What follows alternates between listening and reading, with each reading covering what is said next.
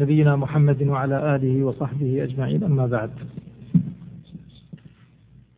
وقفنا عند قول المصنف رحمه الله ويجب التيمم بتراب طهور له غبار. قال ويجب التيمم بتراب طهور له غبار. اشترط في التراب أن يكون طهورا وأن يكون له غبار. والمراد بقوله طهور الطهور يخرج ماذا؟ يخرج النجس ويخرج كذلك على طريقة المصنف يخرج المستعمل المستعمل نظير الماء لأن النار معنا بالماء الماء الطهور والطاهر والنجس الماء الطاهر كم صورة له؟ كم صورة للطاهر؟ أربع صور من هذه الأربع صور؟ صورة إيش؟ الماء المستعمل في طهارة الواجبة يقيسون عليه في التيمم التراب يقول التراب الذي استعمل في تيمم فإنه لا يستعمل مرة أخرى. فقوله طهور يخرج الطاهر التراب الطاهر ويخرج أيضا النجس باب أولى قال له غبار. فإن كان ليس له غبار لم يصح التيمم به على طريقة المصنف. قال وفروضه وفروضه أربعة طبعا. فروضه مسح الوجه هذا واحد مسح وجهه هذا واحد اكتب عندها عند مسح وجهه لا فمه وأنفه وتحت شعره ليش؟ عندما نقول مسح الوجه تذكرون في الوضوء عندنا غسل الوجه ولا ما عندنا؟ وقلنا في غسل الوجه في الوضوء أنه يدخل فيه ماذا؟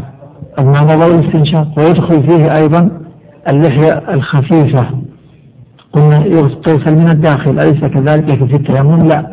إذا في التيمم مسح الوجه نعم لكن لا يدخل في ذلك.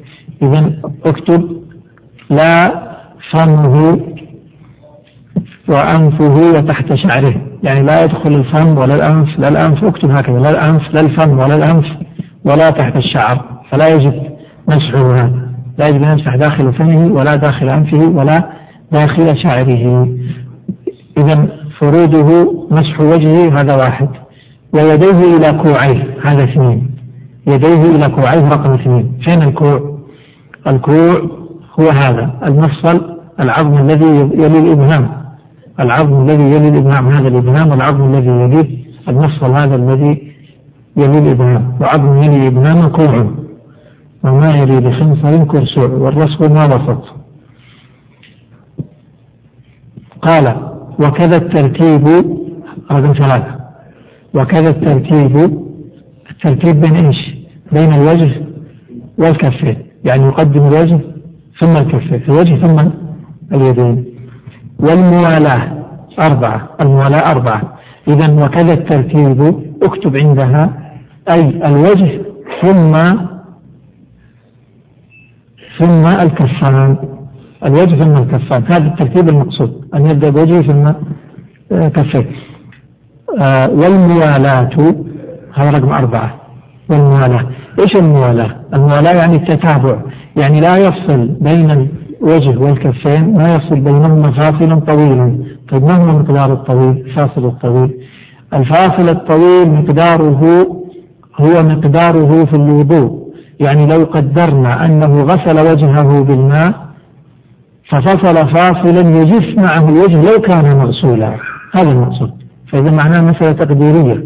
يقدره تقديرا إذا والموالاة ماذا قال المصنف؟ في حدث أصغر. في حدث أصغر. قوله في حدث أصغر إيش نفهم منه؟ معناه في الحدث الأكبر اشترط الترتيب والموالاة أم لا؟ معناه لا. إذا لو قلنا ما هي فروض التيمم؟ على طريقة المصنف الآن صار التيمم فروضه أركانه أربعة في الحدث الأصغر. ما هي؟ مسح الوجه مسح الكفين الترتيب المولاة طيب في الحدث الأكبر إذا كان سيتيمم عن جنابة مثلا لا إثنين. إثنين. مسح الوجه والكفين. أما الترتيب المولاة ما تشترط. قياسا على ماذا؟ قياسا على طهارة الماء. لأننا في الغسل بالماء لا نشترط ترتيب ولا نشترط مولاة هكذا. هذه طريقة. قال في حدث أصغر ثم قال وتشترط النية لما يتيمم له من حدث أو غيره تشترط النية في التيمم لما تيمم له سيتيمم لأي شيء إما لحدث أو غيره وهذا شرحناه وقلنا من حدث يعني إيش؟ سواء كان أصغر أو أكبر أو غيره ما هو غيره؟ ما هو؟ إزالة النجاسة التي على البدن إذا اكتبوا عنده من حدث أي أصغر وأكبر. وعند قوله غيره اكتبوا ها؟ آه نجاسة البدن كنجاسة البدن أو أي نجاسة البدن. إذا التيمم لا يقول عن هذه الثلاثة إما حدث أصغر أو حدث أكبر أو نجاسة على البدن. قال فإن نوى أحدها لم يجزئه عن الآخر. إذا إذا نوى الأصغر يجزئه عن الأكبر. وإذا نوى نجاسة البدن ما يجزئه عن الحدث وإن نوى الحدث ما يجزئه عن نجاسة البدن. قال وإن نوى نفلا أو أطلق لم يصلي به فرضا. وإن نوى نفلا أو أطلق لم يصلي به فرضا ما المقصود؟ إذا نوى النفل يقول ما يصلي به الفرض. طيب. قال وإن نواه يعني الفرض اكتب عندها أي الفرض. وإن نواه أي الفرض. صلى كل وقته فروضا ونوافل. إذا كلام المصنف الآن يقول إن نوى النفل لم يصلي الفرض وإن سوى نوى الفرض صلى ماذا نفهم؟ نفهم أنه إن نوى الأدنى لم يستبح به الأعلى وإن نوى الأعلى استباح به الأدنى. هذا هو معنى. وترتيب الأعلى والأدنى عندهم يعني طويل يعني فعندهم أول أعلى ما يكون عندهم فرض العين ثم النذر ثم فرض الكفاية. ثم النفل.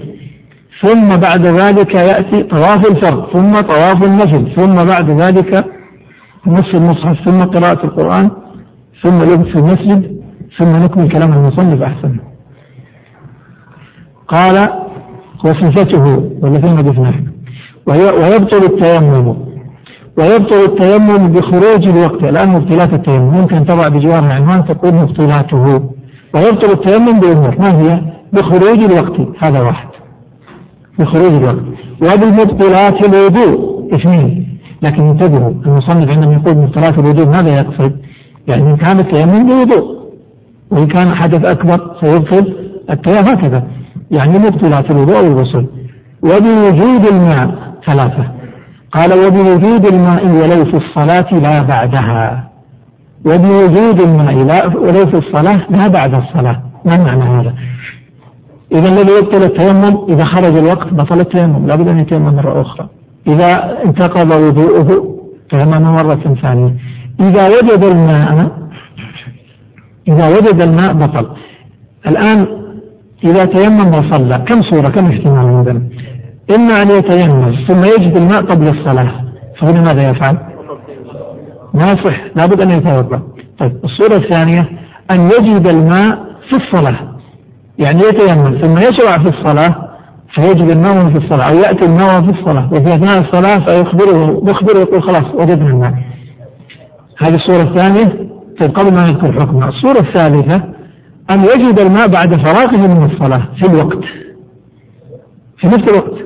يعني بعد ما سلم وجد الماء. واضح هذه الصور أنا ما أتكلم عن الأحكام أتكلم عن الصور بس. إذا عندنا صور. الصورة الأولى أن يجده أن يجد الماء قبل الصلاة. والصورة الثانية أن يجد الماء أثناء الصلاة. والصورة الثالثة أن يجد الماء بعد الصلاة في الوقت. والصورة الرابعة أن يجد الماء بعد الصلاة وبعد الوقت. الإشكال فين؟ عندنا صور ما فيها إشكال. فإن وجد الماء قبل الصلاة لا إشكال يتوضأ. تيمم هذا. الصورة الثانية إن وجد الماء في أثناء الصلاة. تبطل صلاته ولا نقول خلاص شرع في الصلاة لا يرجع. ماذا قال المصنف؟ قال ولو في الصلاة. معناه أنه تبطل الصلاة. تبطل بوجود الماء ولو في الصلاة. طيب. إذا بقيت كم صورة؟ بقيت صورتان الصورة الثالثة أن يجد الماء بعد الصلاة في الوقت. على كلام المصنف أنها لا تبطل لأن تبطل في الصلاة أما بعدها لا. هذا معناه. طيب إذا كان بعد الوقت فهذا من باب أولى إذا الإشكال هو ماذا؟ إذا وجدها إذا وجد الماء في الصلاة أو بعد الصلاة في الوقت. فعندنا من الأربعة صور صورتان يبطل التيمم فيها وهي إذا وجد الماء قبل الصلاة أو في الصلاة. وما بعد ذلك فإن التيمم لا يبطل. قال المصنف والتيمم آخر الوقت براج الماء أولى راج الماء الذي يتوقع أن يجد الماء. الأولى في حقه أن يصلي في أول الوقت ولا في آخر الوقت؟ أن يؤخر طيب هذا التأخير واجب ولا أولى يعني مستحب أفضل فقط؟ هو مستحب وأولى وليس بواجب. لو صلى في أول الوقت تدو تيمم في أول الوقت وصلى في أول الوقت. ثم جاء الماء. يبطل تيممه صلاته ولا ما تفصل؟ هذا مثل اللي قلناه قبل شوية اللي هو الصورة رقم كم؟ رقم ثلاثة. اللي رقم ثلاثة. طيب. قال وصفته ضع من جانبي. صفته. صفة التيمم. صفته أن ينوي. وهذا شرط. ثم يسمي. وهذا واجب. ويضرب التراب بيديه مفرجتي الأصابع. هذا الضرب ركن. واجب. قال يمسح وجهه بباطنهما. ضع هذه الكلمة عند باطنهما أي الأصابع أو أي بباطن الأصابع. إذا يمسح وجهه بباطن الأصابع. هذا الأفضل طبعا. الواجب أو الفرض أن يمسح وجهه ثم يمسح الكفين. الوجه والكفين. الآن إذا فعل بضربة واحدة يضرب ضربة واحدة يمسح وجهه ثم الكفين. إذا فعل هذا يكون مسح خلاص كل شيء ولا لا؟ الوجه مسح والكفان مسح بطن الكف مسح كيف؟ مع الوجه. وظهر الكف مسح اليمين على الشمال والشمال على اليمين. يقول لك الأفضل أن يمسح وجهه بباطنهما يعني باطن الأصابع. بباطن الأصابع. طيب والراحة باطن الراحة يجعلها لي؟ أيوه للكفين.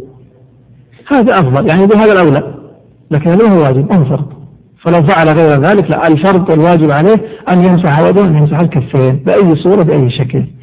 قال يمسح وجهه باطنهما وكفيه براحتيه ويخلل ويخلل أصابعه. كيف يخلل أصابعه؟ يعني يدخل أصابعه هكذا في داخل بعض لكي يخليش لكي حتى يوصل المسح لما بين الأصابع. طيب يخلل أصابعه على كلام المصنف وطريقة المصنف يعني وجوبا. معنى الواجب عندهم الآن ضرب آه، ضرب الأرض ثم مسح الوجه ثم مسح الكفين والتخليل.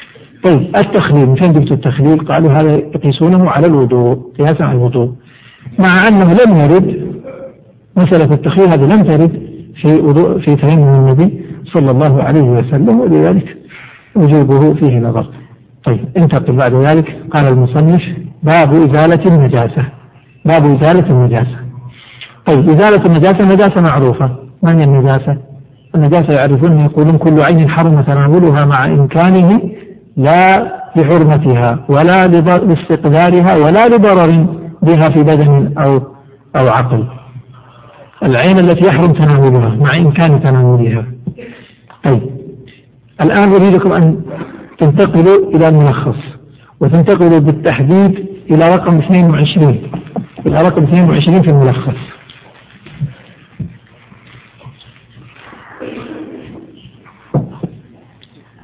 تطهير النجاسات عندنا لها أربعة صور. انتبهوا معي. نبدأ بالأشد بالأشد ثم أقلمني واحد واحد. واحد فقط طيب تطهير النجاسات يا إخوان. لها اربعه طرق. هناك نجاسات مغلظة. لا تطهر إلا بسبع غسلات مع التراب. هذه اغلظ شيء. طيب نخففها بعد اللي بعدها رقم اثنين. سبع غسلات بدون بدون تراب. طيب أخف منها. الثالثه غسلة واحدة. طيب أخف منها الرابعة والأخيرة النضح. عرفنا الآن؟ عندنا أربع طرق. سبع مع التراب ثم سبع بدون تراب ثم غسلة واحدة ثم ثم النضح. طيب. ما هي الأولى؟ ما هي السبع غسلات مع التراب؟ عندنا رقم واحد. نجاسة الكلب والخنزير. بنجاسة الكلب والخنزير هذه سبع غسلات مع التراب. هذه معروفة. انتهينا منها؟ طيب. انتقل إلى رقم ثلاثة. مش اثنين. اترك رقم اثنين. إلى ثلاثة. ثلاثة وش هي؟ نجاسة. مكتوب عندك رقم ثلاثة. النجاسة على الأرض. يعني النجاسة التي تكون على الأرض. ولو من كلب أو خنزير. إذا انتبه. إذا كانت نجاسة كلب الخنزير سبع غسلات مع التراب. كما هو في الحديث المعروف حديث أبي هريرة إذا بلغ الكلب في إناء أحدكم فاغسلوا سبعا وعثره الثامنة أو في بعض إحداهن أولاهن أخراهن روايات كثيرة. الحالة الثالثة النجاسة التي تكون على الأرض كيف تطهر؟ الحالة الثالثة كيف تطهر قلنا بغسلة واحدة. غسلة واحدة. وش هي هذه النجاسة اللي تكون على الأرض؟ ليش النجاسة؟ قالوا لحديث بول الأعرابي. لأن الأعرابي لما بات في المسجد كم غسلة غسلها النبي صلى الله عليه وسلم؟ أو أمر بها غسلة واحدة. قال أريق على قولي ذنوبا من ماء غسلة واحدة. فهم من هذا؟ رقم أربعة. اللي المخففة مرة. النضح. النضح فين يكون؟ بول الغلام الذي لم يأكل الطعام. الغلام مش الجارية. الغلام يعني الذكر. الذي لم يأكل الطعام. يعني اللي في السنتين. في حدود سنتين ما زال يرضع فهذا بوله يطهر بالنضح وليس بالغسل. إذا كم بقي الآن؟ الآن إيش أخذنا؟ كم عرفنا؟ ثلاث. عرفنا النجاسة التي تطهر سبع مع التراب وعرفنا اللي بغسلة واحدة وعرفنا النضح بقي سبع. غسلات بدون تراب. ما هي؟ بقية النجاسات. كل شيء ليس من الثلاث سيغسل سبع غسلات من غير تراب إيش اللي غير غير الثلاثة غير الثلاثة هذه مثل إيش؟ مثل ماذا؟ ها؟ يعني أنا أقول لو أن الثوب مثلا أصابه دم كيف يغسل؟ على كلام المصنع على المذهب يعني كيف يغسل؟ سبع غسلات سبع غسلات بتراب ولا بدون؟ بدون بدون طيب أصاب الثوب آه مثلا دم سبع غسلات واضح هذه المسألة؟ طيب ما هي قصة السبع؟ النضح. ما ذكرنا دليله، دليله الحديث يغسل من بول الجارية وينضح من بول الغلام، أحاديث كثيرة، حديث في الصحيح. في الصحيحين النبي صلى الله عليه وسلم أتي بغلام فوضعه في حجره فبال في حجره فنضح ثوبه لم يغسله الأحاديث صحيحة وصريحة في نضح بول الغلام. إذا السبع مع التراب ما في إشكال واضح معروفة. والغسلة الواحدة اللي هي على الأرض واضحة لحديث الأعرابي. والنضح معروف في حديث النضح من بول الغلام. لكن السبع هذه وش قصتها؟ المذهب فيه روايات كثيرة في مسألة النجاسات ما سوى الثلاث التي قلنا أن تغسل كم مرة؟ سبع. يستدلون بحديث بأثر عن ابن عمر أمرنا بغسل الأنجاس سبعا. أمرنا بغسل الأنجاس سبعا. طبعا هذا الحديث لا يثبت ولا يصح. أمرنا بغسل الأنجاس سبعا لا يثبت ولذلك الرواية الثانية في المذهب أن بقية النجاسات لا تغسل سبع وإنما تغسل ثلاث والرواية الثالثة في المذهب أن بقية النجاسات لا تغسل ثلاث ولا سبع تغسل مرة واحدة وهذا الذي يوافق الجمهور. وهذا الذي أظنه الحق والصواب أن واحدة تكفي. الآن المصنف لابد أن نشرح كلامه كما ذكر. إذا عندنا تدعو على كلام المصنف معناه الغسل كم كم حالة لغسل أو التطهير كم طريقة له؟ أربعة طرق. الطريقة الثانية اللي هي السبع من غير تراب. لكن لو قلنا بالرواية الثانية اللي هي بدل السبع كم؟ مرة واحدة. خلينا على مرة واحدة. معناه سيصبح إيش؟ ستصبح طرق التطهير ثلاث. وهي إما كلب خنزير فسبع مع التراب وإما غلام فنضح وإما بقية النجاسات فهذه واضح يا إخوان فهذه مرة واحدة. طيب الآن نعود إلى كلام المصنف. قال المصنف يجزئ في غسل النجاسات كلها إذا كانت على الأرض غسلة واحدة. هنا ضع رقم واحد. في مربع غسلة واحدة. تقرأ علينا يا شيخ؟ أين القارئ اقرأ يجزئ في غسل النجاسات كلها إذا كانت على الأرض غسلة واحدة تذهب بعين النجاسة. نعم يعني هذا شرط. لابد هذه الغسلة الواحدة تزيل عين النجاسة. لكن لو الغسلة ما زالت عين النجاسة نغسل نزيد إذا عندما يقولون غسلة واحدة لا يريدون أنه لا يجوز عدم الزيادة أو عدم جواز الزيادة وإنما المقصود إذا يعني كفت إذا أغنت نعم نقتصر عليها. طيب. قال تذهب بعين النجاسة. هنا ضعوا كتابة اكتب. أي ولو من كلب أو خنزير. حتى ما تضيع.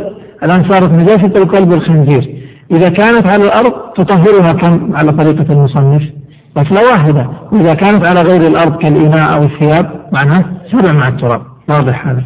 هذا مراده إذا ولو عند قوله آه، تذهب بعين النجاسة ولو من كلب أو خنزير. طيب أكمل يا شيخ. وعلى غير ما سبع إحداها بتراب هنا اثنين. سبع إحداها بتراب اثنين. نعم. إحداها بتراب في نجاسة كلب وخنزير ومجزئ عن التراب أشنام ونحوه.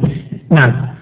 يقول ويجزئ عن التراب يمكن أن يكون أن يكون مقام التراب الأشنان أو الإشنان بالضم أو بالكسر. يعني نوع من أنواع الصابون مثل الصوابين يعني. مواد بالتنظيف. أشنان أو نحن أي مادة تنظيف. ولا يرون من التراب تعبدي وإنما أي منظف سواء كان تراب أو غيره. طيب. أكمل. وفي نجاسة غيرهما هنا بلا تراب. وفي نجاسة غيرهما بعض ثلاثة. غيرهما يعود إلى إيش؟ إلى الكلب والخنزير وإلى نجاسة الأرض. طيب أعد وفي نجاسة غيرهما وفي نجاسة غيرهما سبع بلا تراب. طيب اكتب هنا وعنه إذا قالوا وعنه في كتب المذهب إيش يقصدون؟ عنه يعني عن الضمير عن من؟ الإمام. الإمام أحمد. إذا قالوا عنه ما ما يقولون فلان ما يذكرون اسم هكذا على طول. وعنه كذا. فإن قالوا عنه كذا يعني عن الإمام أحمد أحمد بن حنبل. طيب يعني رواية إذا نكتب وعنه واحدة وفاقا للجمهور. وعنه واحدة يعني بدل السبع غسلة واحدة. وفاقا للجمهور. إن الآن انتهينا من كم طريقة؟ من طرق التطهير؟ ثلاث ثلاث باقي لنا كم؟ طيب إذا لكم عندي واحدة. لكم الناتي بها. طيب أكمل الآن. الآن سيذكر المصنف طرق لا تطهر. طرق لا تطهر. يمكن أنكم تكتبوا هذه العناوين جانبيا إذا إذا رأيتم أنها تفيد في المراجعة. طيب أكمل الشيء قال ولا يطهر ولا يطهر متنجس بشمس. هذا واحد. الشمس لو جاءت على النجاسة فزالت النجاسة بأثر الشمس لا يطهر. نعم. ولا ريح من اثنين.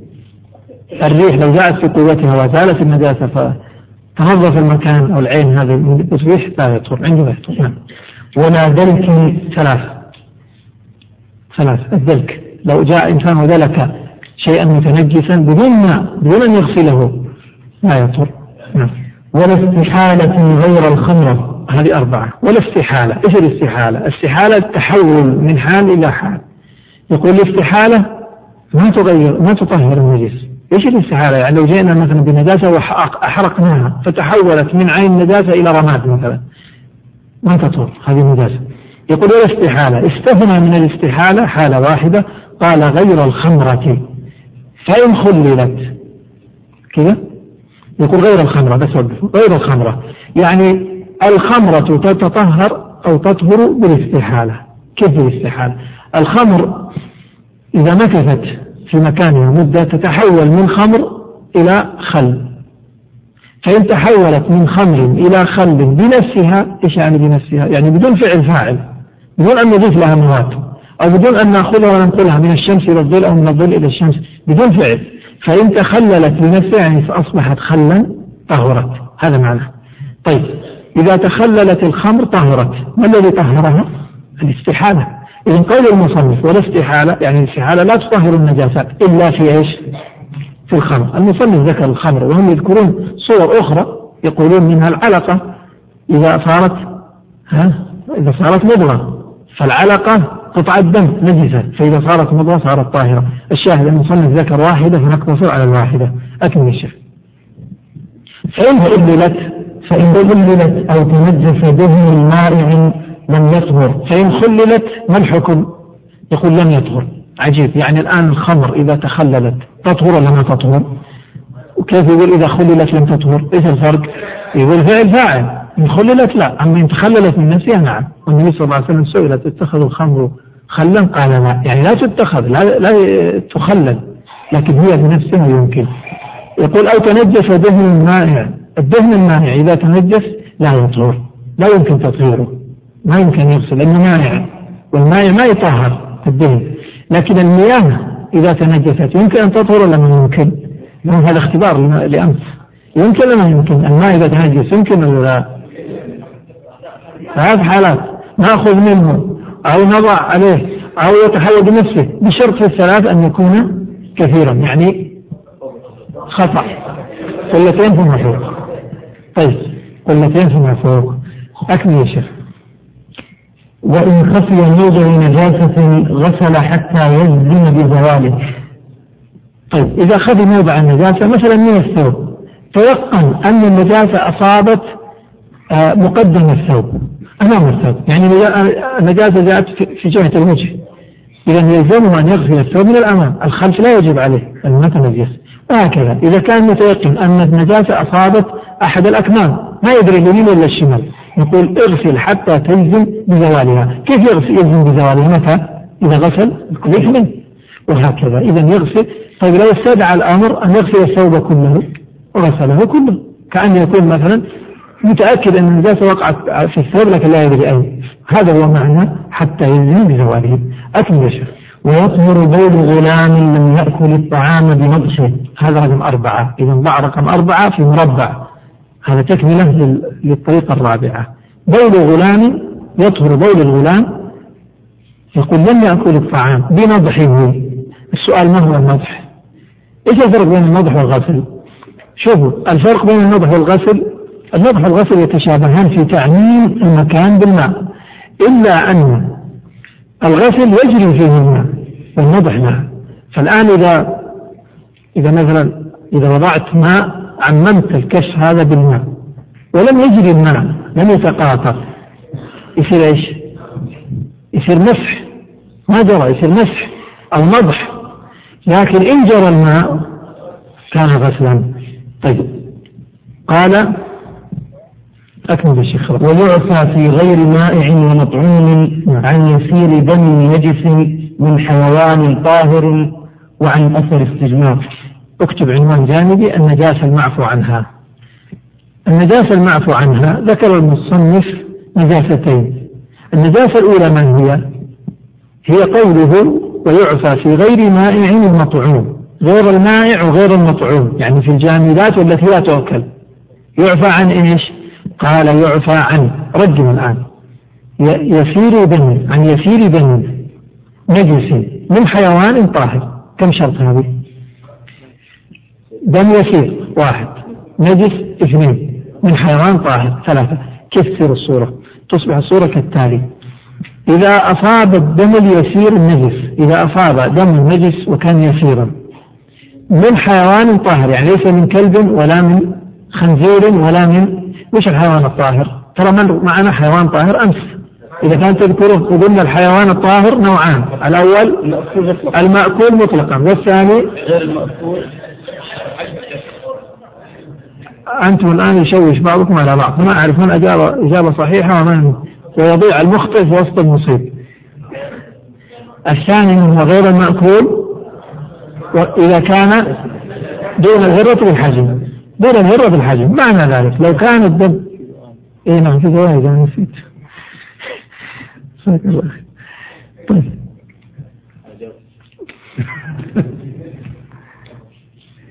طيب في زواج إن شاء الله. توزع هذه الجوائز إذا كان الدم اليسير أقول دم يسير تبن من حمار. أصاب ثوبا يعفى عنه ولا ما يعفى عنه؟ ليش؟ لأنه ما من حيوان طاهر طيب دم دم يسير أقول من بغل أصاب ماء يعفى عنه ولا ما يعفى عنه؟ ليش ما يعفى عنه؟ لسببين لسببين لأنه مائع والحيوان غير طاهر طيب نقول دم يسير من شاة وقع في طعام يعفى عنه ولا ما يعفى عنه؟ ما يعفى لا يعفى عنه ليش؟ طيب هذا حي... دم يسير من حيوان طاهر بالحياة توفرت الشروط. في المطعوم. في مطعوم ما يصير. ما يعفى عنه في المطعوم. ولا في المائعات. فهمت الآن مثلا طيب دم يسير من هرة أصاب ثوب المصلين. يعفى عنه ولا ما يعفى عنه؟ هذا أصبح دم يسير من حيوان طاهر في الحياة. في غير مطعوم وفي غير مائع. واضح المسألة الآن. طيب. كيف نحدد اليسير؟ سنقول مرده العرف. ما فحش في نفس الإنسان فهو فاحش وما كان يسيرا يسيرا. إذا الذي يستثنى عنه أو الذي يستثنى أو الذي يعفى عنه من النجاسات الأول ما هو ويعفى عنه أو يعفى في غير مانع مطعوم ضع رقم واحد. هذا رقم واحد. حطه وسط مربع والمعفو عنه الثاني قوله عن أثر استجمال بمحله. هذا رقم اثنين. ضعه بمربع إيش الأثر الاستجمال في محله؟ إيش أثر الاستجمال في محله؟ يعفى عنه يقول طيب انتبهوا أنا البارح تكلمنا قلنا الإنقاء بالماء كيف يكون؟ ها؟ يعود المحل نعم يعود المحل آه، خشنا كما كان وتزول عين النجاسة لكن في الحجر من لا الحجر يزيل النجاسة أكثرها لكن يبقى أثر يزيل عينها لكن يبقى أثرها يبقى أثرها طيب هذا الأثر الباقي الذي لا يزيله الحجر. معفو عنه ولا مو معفو عنه نجاسة ولا لا؟ نجاسة معفو عنه. ولهذا قالوا عن أثر استجمار. لكن قال المصنف بمحله ماذا يريد بمحله؟ يعني أثر الاستجمار هذا لو انتقل إلى مكان آخر فلا يعفى عنه. طيب أكمل يا شيخ. ولا ينجس الآدمي بالموت طيب الآن يعدد المصنف عليه رحمة الله نعم. الأشياء التي لا تنجس بالموت. فقال لا ينجس الآدمي هذا رقم واحد. الآدمي إذا مات لا ينجس الميتات الطاهرة يعني. لا ينجس الآدمي بالموت. واحد. طيب أكمل. اثنين. ولا ما لا نفس له سائلة متولد من طاهر. ما لا نفس له. إيش ما له نفس؟ اللي ما له نفس من هو اللي ما له نفس؟ عندنا اللي ما له نفس اللي ما يتغدى وما يتعشى. هذا ما له نفس فإن أكل هذا أصبح له نفس. عموما ما لا نفس يعني ما لا دم له النفس هنا الدم. هناك حيوانات صغيرة ليس لها دماء ما تسير منها دماء. فهذه ليس لها نفس؟ وتأكل ترى تأكل وتشرب كلها فما لا نفس له سائر ما لا دم له تسيل. هذا معناه. إذا تولد من طاهر فهو طاهر. يتصور هذا في إيش؟ الحشرات الصغيرة البعوض والأشياء الصغيرة هذه ليس لها دماء. ولا لها دماء؟ البعوض فيها دم؟ لا ما فيها دم إلا إذا تعشت. من آدم فتجد فيها الدم. لكن هي ليس فيها دم سائلة ليس فيها دم سائلة قد يكون فيها دم لا تسيل طيب. كذلك لو أن مثلا الخبز إذا عفن أو الطعام إذا عفن يظهر فيه حشرات صغيرة. هذه لا نفس لها. سائلة ليس لها نفس سائلة طاهرة ولا نجسة؟ طبعا هي مستقذرة الإنسان ما يستطيع أن يقترب منها أو, أو لكنها طاهرة لأنها متولدة من إيش؟ من طاهر لكن لو تولدت من الغائط مثلا تكون نجسة. واضح هذا؟ فإذا هذه الحشرات الصغيرة التي لا دم لها يسيل إذا تولدت من طاهر هي طاهرة. فلو ماتت هذه في الطعام أو ماتت في في الماء تنجس الماء؟ لا تنجس لأنها طاهرة. أكمل يا شيخ. وذيل ما يؤكل لحمه وروثه ومنيه قشر هذه طاهرة. ما هي هذه الطاهرات؟ يقول ما يؤكل لحمه. أنا سأغير ترتيب المؤلف. ما يؤكل لحمه؟ معروف أنه يؤكل لحمه. يؤكل لحمه طاهر ولا غير طاهر؟ طاهر. ما يؤكل لحمه؟ بوله وروثه ومنيه طاهر. فهمنا الآن؟ بوله وروثه ومنيه طاهر. يعني فضلاته طاهرة. هذا المأكول مأكول اللحم. إذا ضع عند قول ما يؤكل لحمه إيش؟ رقم واحد. طيب؟ أكمل يا شيخ. ومني الآدمي نعم يعني طاهر هذا رقم اثنين. مني الآدمي طاهر. طيب ثلاثة. ورطوبة فرج المرأة هذا أربعة. كذا ولا ثلاثة هذا؟ ولا أنا غلطان ثلاثة أنا أخطأت إذا رقم واحد من يأكل لحم رقم اثنين إيش؟ مني الآدمي. مني الآدم أبو اثنين. أنا قلت ثلاثة؟ قلت اثنين خلاص الحمد لله. طيب ثلاثة يصبح ما هو رطوبة فرج المرأة هذا رقم ثلاثة طيب رطوبة فرج المرأة ما هي وما حكمها؟ نبدأ بحكمها نقول حكمها طاهرة طيب ما هي؟ الحكم على الشيء فرع عن تصوره رطوبة فرج المرأة المقصود بالسائل الذي يخرج من الرحم وليس الذي يخرج من مخرج البول الذي يخرج من مخرج البول إيش؟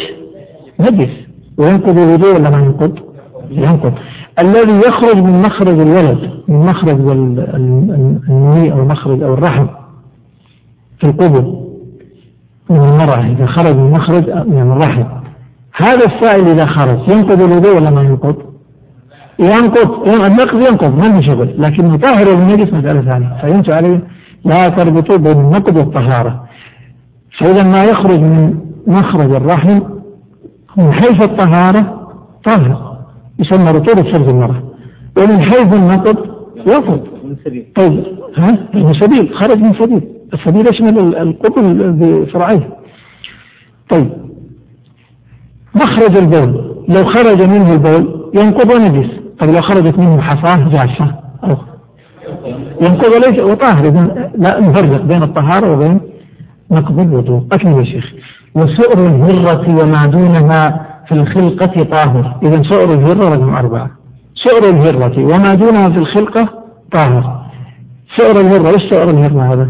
يعني الباقي باقي شربها. الذي يبقى إذا شربت من الإناء فما يبقى في الإناء هو السؤر هذا هو السؤر يقول الهرة وما دونها في الخلقة. لماذا قال المصنف الهرة وما دونها في الخلقة؟ من يعرف؟ لأنها إيش؟ لا لا لا, لا. لأنها هي طاهرة. لأنها طاهرة. وإحنا قلنا أن هذه هذه صنفناها في إيش؟ هذه من المأكول؟ غير المأكول؟ إيه الطاهر.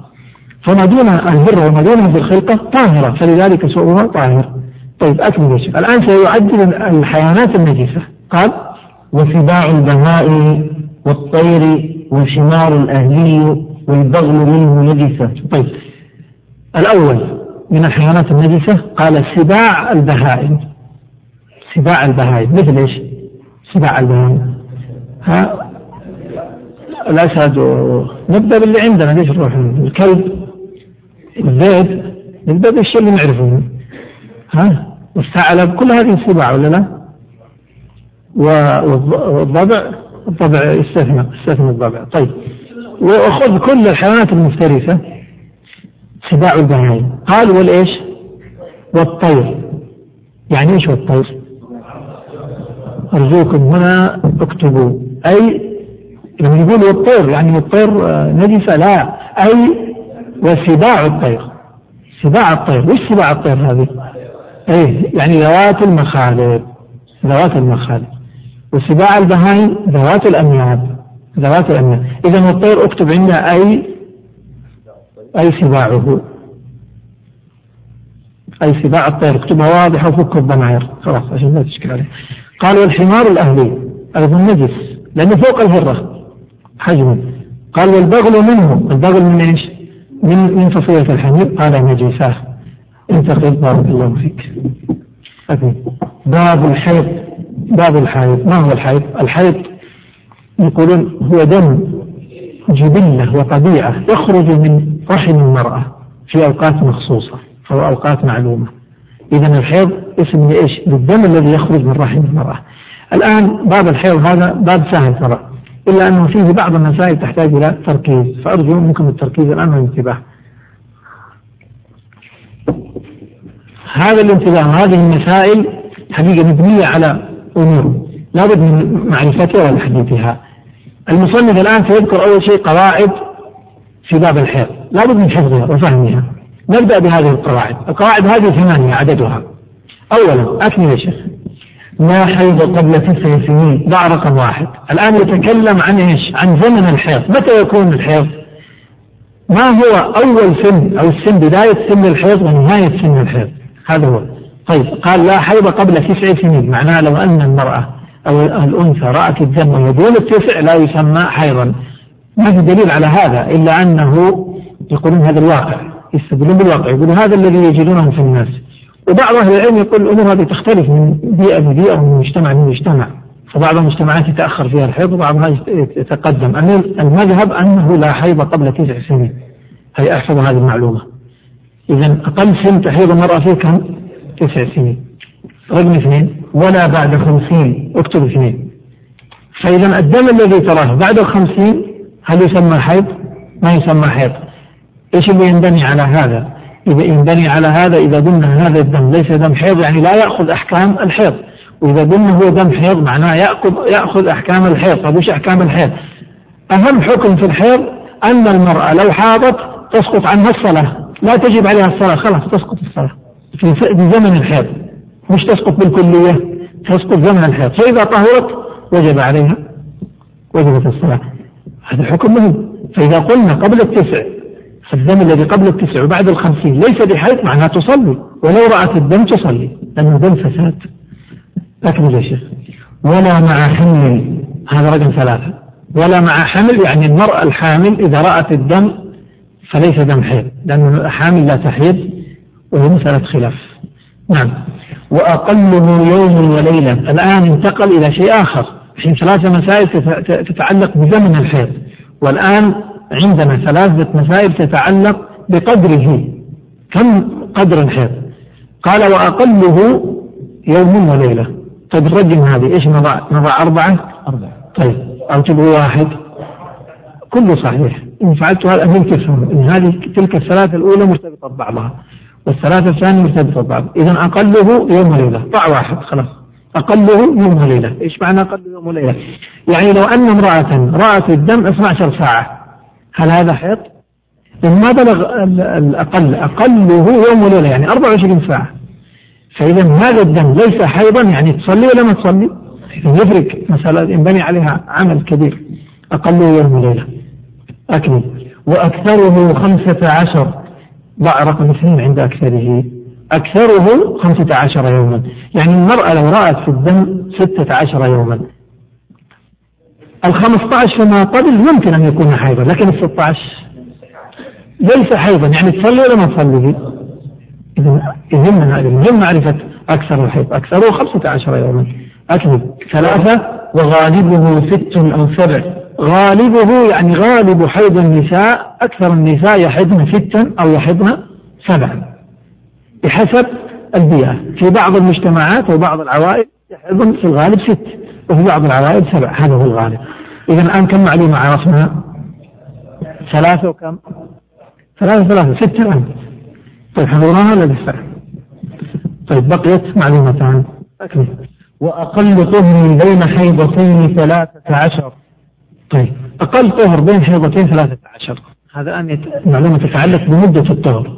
أقل مدة أقل طهر بين حيضتين ثلاثة عشر معناه إيش؟ معناه أن المرأة انتبهوا لو رأت الدم مثلا ثلاثة أيام ثم انقطع عنها الدم عشرة أيام ثم رجع الدم مرة ثانية هل نقول الثاني هذا حيضة جديدة ولا تتم للأولى؟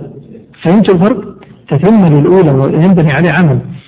إذا هو تتم للأولى. لكن لو كان بينهم 15 يوم.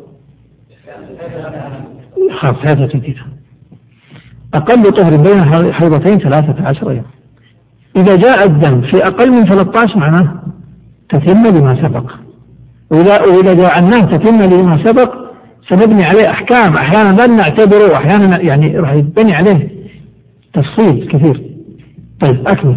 ولا حد لأكثره. ولا حد لأكثره يعني لا حد لأكثر الطهر الذي بين الحيضتين. يعني ممكن المرأة ترى الدم ثلاثة أيام أو نقول ست أو سبع كما هو العادة ستة أيام. ثم ينقطع عنها ثلاثة شهور. ممكن ولا ممكن؟ ثم يأتي بعد ثلاثة شهور ما في حد لأكثره. ويمكن ينقطع إلى يوم القيامة. يمكن ولا ما يمكن؟ يمكن ذلك. إذا لا حد لأكثر الطهر. لكن هناك حد لإيش لأقل. الطهر. طبعا. طيب. أكمل. الآن كم معلومة صارت عندنا ثمانية. شوفوا إيه؟ هذه المعلومات الثمان لابد من معرفتها حتى نفهم الباب إذا ما فهمنا فلن نفهم ما سيأتي. إيش المعلومات اللي مرت معنا؟ أقل سن كم؟ تسع وأكثره خمسون. والحمل لا حيض معه. من هذا الآن سننتقل إلى أقله وأكثره وغالبه أقله يوم وليلة. أكثره خمسة عشر. غالبه ست أو سبع. الطهر بين الحيضتين. أقل مدة الطهر ثلاثة عشر.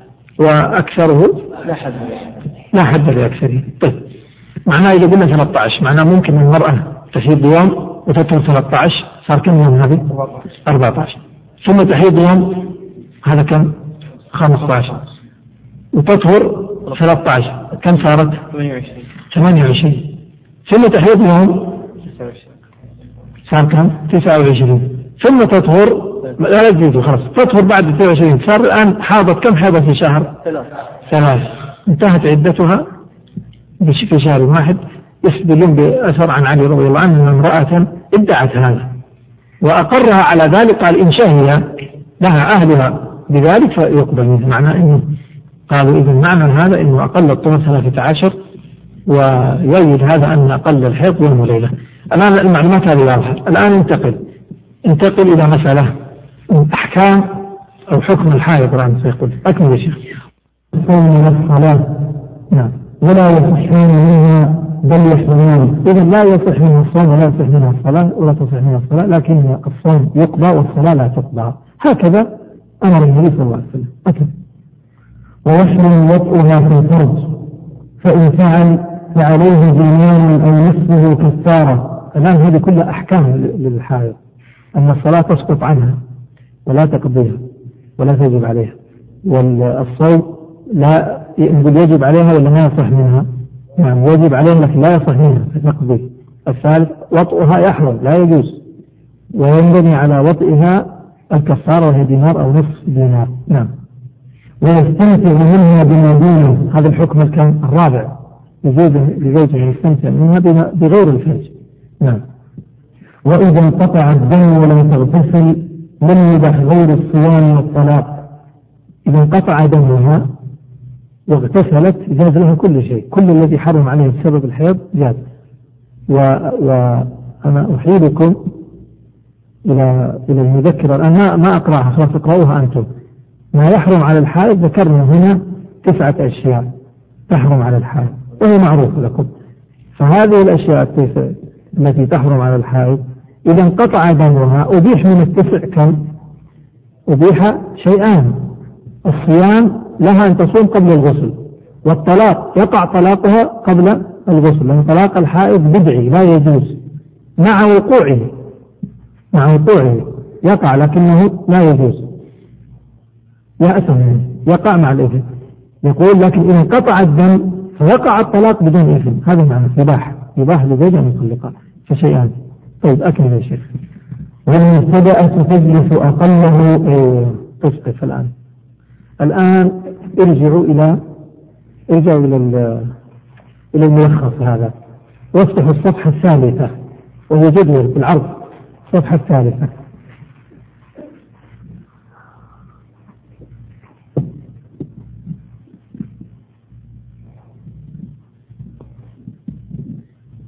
طيب الآن يتكلم المصنف عن المبتدأة من هي المبتدأة؟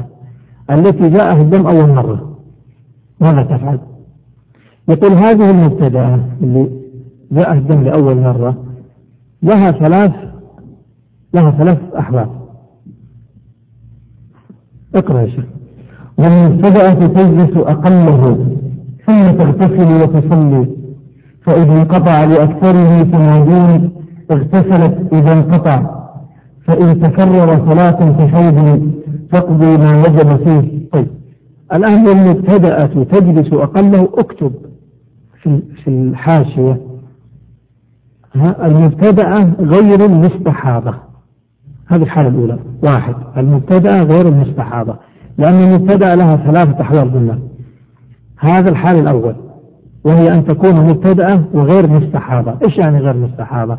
غير مستحاضة يعني دمها ما تجاوز 15 يوم مستحاضة اللي تجاوز 15 يوم وأكثر الحيض كم؟ أكثر الحيض كم؟ نعم غالبه سبع لكن أكثره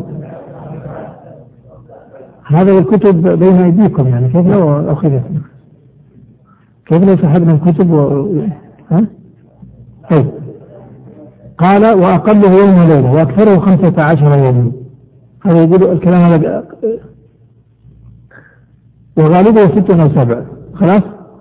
الثلاثة عشر هو إيش؟ أقل الطهر بين الحيضتين إذا لا تخلط بين 15 و 13 أقل الطهر 13 أما أكثر الحيض 15 طيب. الآن نحن؟ في المبتدأة غير المستحاضة. يقول هذا رقم واحد اكتب عند والمبتدأة تجلس أقله اكتب المبتدأة غير المستحاضة. اللي هي المستحاضة؟ الآن انتبهوا معي. يقول المبتدأة تجلس أقله المرأة إذا جاءها الحيض أول شيء أول مرة يجيها الحيض. يقول تجلس أقله كم أقله؟ يوم وليلة. الآن أعطيكم مثال. وعلى هذا المثال سنبين الأحكام. امرأة أول مرة يأتيها دم الحيض. يأتيها دم الحيض فجاءها الدم على الغالب كم الغالب؟ ست أيام مثلا جاءها الحيض جاءها الدم ستة أيام أول مرة ترى ستة أيام منقطع هي ماذا تفعل؟ يقول أول يوم تجلس أقله يعني تجلس يوم وليلة تعتبر نفسها حائض في اليوم الأول اللي هو 24 ساعة تعتبر نفسها حائض معناها لا تصوم ولا إيش؟ ولا تصلي ثم إذا انتهت هذا معنى ومبتدأ تجلس أقله واضح؟ طيب بعد ما يوم وليلة ماذا تفعل؟ يقول ثم تغتسل وتصلي أنت الآن لا تنسوا الآن دمها كم يوم هو سيجلس؟ هذه المبتدأ قلت لكم أعيد المثال هذه المبتدأ سيستمر معها الدم ستة أيام طبعا هي في أول يوم جاها ما تعلم الغيب ما تدري هو كم سيستمر في اليوم الأول اليوم الليلة الأولى يعني بعد 24 ساعة تغتسل اليوم الأول تجلس تعتبر نفسها حائض لا تصوم ولا تصلي. ثم بعد ذلك تغتسل. فتغتسل والدم ينزل ولا ما ينزل؟ ينزل. وسيستمر ستة أيام في هذا المثال ثم تغتسل يقول المصلي تجلس أقله ثم تغتسل. واضح هذا؟ تغتسل وتصلي. طيب تغتسل وتصلي. استمرت اليوم الثاني تغتسل وتصلي. الدم ينزل ولا لا؟ ينزل. تعتبر نفسها طاهرة. الثالث كذلك الرابع الخامس السادس كذلك الدم ينزل ومع ذلك لا تصلي. وتصوم تعتبر نفسها طاهرة. اليوم الأول فقط اعتبرته حيض. لأنه مبتدأ هذا الكلام في حق المبتدأ فقط مش في حق المعتادة. معاي؟ في اليوم السادس انقطع. ماذا تفعل؟ تغتسل مرة ثانية. واضح يا إخوان؟ تغتسل للمرة الثانية وتستمر في الصلاة والصيام. أصبح إيش الفرق الآن بين ما قبل الست؟ يعني إيش الفرق بين اليوم الخامس والسادس الرابع والثالث نقول الثاني والثالث والرابع والخامس والسادس وبين السابع وما بعده؟ إنه ما قبل السادس كان في دم وبعده ما في دم. وقبله كانت تصلي وبعده تصلي. واغتسلت عندما انقطع المرة الثانية. أنا الآن كم مرة اغتسلت؟ مرتين. فهمت الآن الصورة ولا لا؟ أعيدها باختصار. تجلس يوم وليلة. تعتبر نفسها حائض؟ ثم تغتسل. ثم تجلس. ثم عفوا تصلي الثاني والثالث والرابع والخامس متى انقطع؟ السادس تغتسل مرة ثانية وتستمر في صلاتها وصيامها. واضح هذا؟ قال والمبتدأ تجلس أقله ثم تغتسل وتصلي. فإن انقطع لأكثره فما دون إيش أكثره؟ أكثر كم؟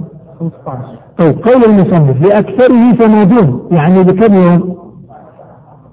يعني يقول فإن انقطع لأكثر يعني انقطع في ال 15 أو ال 14 أو ال 13 فما قبل واضح؟ إذا فإن انقطع لأكثره فما يعني فإن انقطع ل 15 يوم فما دون فما أقل من 15 يعني 14 أو 13 إلين نعم يوم ليلة فما دون اغتسلت عند انقطاعه. في مثالنا هذا. صدق هذا الآن هذا الذي ذكر المثال يصدق على مثالنا ولا ما يصدق؟ الآن هذه التي نزل منها الدم ستة أيام. اغتسلت أول يوم. ثم انقطع لأكثر الجماد ولا لا؟ فماذا تفعل؟ قال المصنف. امشوا معي ومع الكتاب. قال المصنف فإن انقطع لأكثره فما اغتسلت عند انقطاعه. اللي هو في المثال يوم كم؟ السادس عند انقطاعه. طيب. قال فإن تكرر ثلاثا فحيض إيش يعني؟ طيب انقطع الآن. جاء الشهر الثاني نزل الدم ستة أيام نفس الطريقة. تجلس اليوم الأول. ثم تغتسل. ثم وتستمر تصلي وتصوم إلى إذا انقطع في السادس تغتسل مرة ثانية وتستمر. طيب جاء الشهر الثالث تكرر نفس الصورة. فتجلس في اليوم الأول فقط. لا تصلي ولا تصوم تعتبر حيضها. وتعتبر حيضها. ثم بعد ذلك؟ تصلي وتصوم إلى أن ينقطع في السادس ثم تغتسل. فإذا تكرر ثلاثة أشهر علمت عند ذلك أن حيضها كان ستة أيام. أن حيضها ستة أيام وأصبحت معتادة بهذا التكرار. واضح المسألة قال المصنف فإن انقطع سنة دون ارتفعت من انقطاعه فإن تكرر ثلاثا فحيض. وتقضي ما وجب فإن تكرر ثلاثا فحيض. إن تكرر بهذه الصفة ثلاث مرات أصبح أصبح حيضا. يصير في الشهر الرابع ماذا تفعل؟ تجلس ستة أيام. تجلس ستة أيام. من عرفت الآن عادتها. أصبحت معتادة. وعلمت عادتها. يقول فحيضا. طيب ماذا تفعل في الأيام الأولى؟ افرض أن الشهر الأول كان رمضان. مضبوط ولا لا؟ الشهر الأول الآن هي في الشهر الرابع عرفت أنها أن عادتها ستة أيام أليس كذلك؟ طيب الشهر الأول أول شهر جاءها فيه كان رمضان ماذا عملت هي الآن؟ جلست إيش؟ هي صامت هل يصح صوم هذاك؟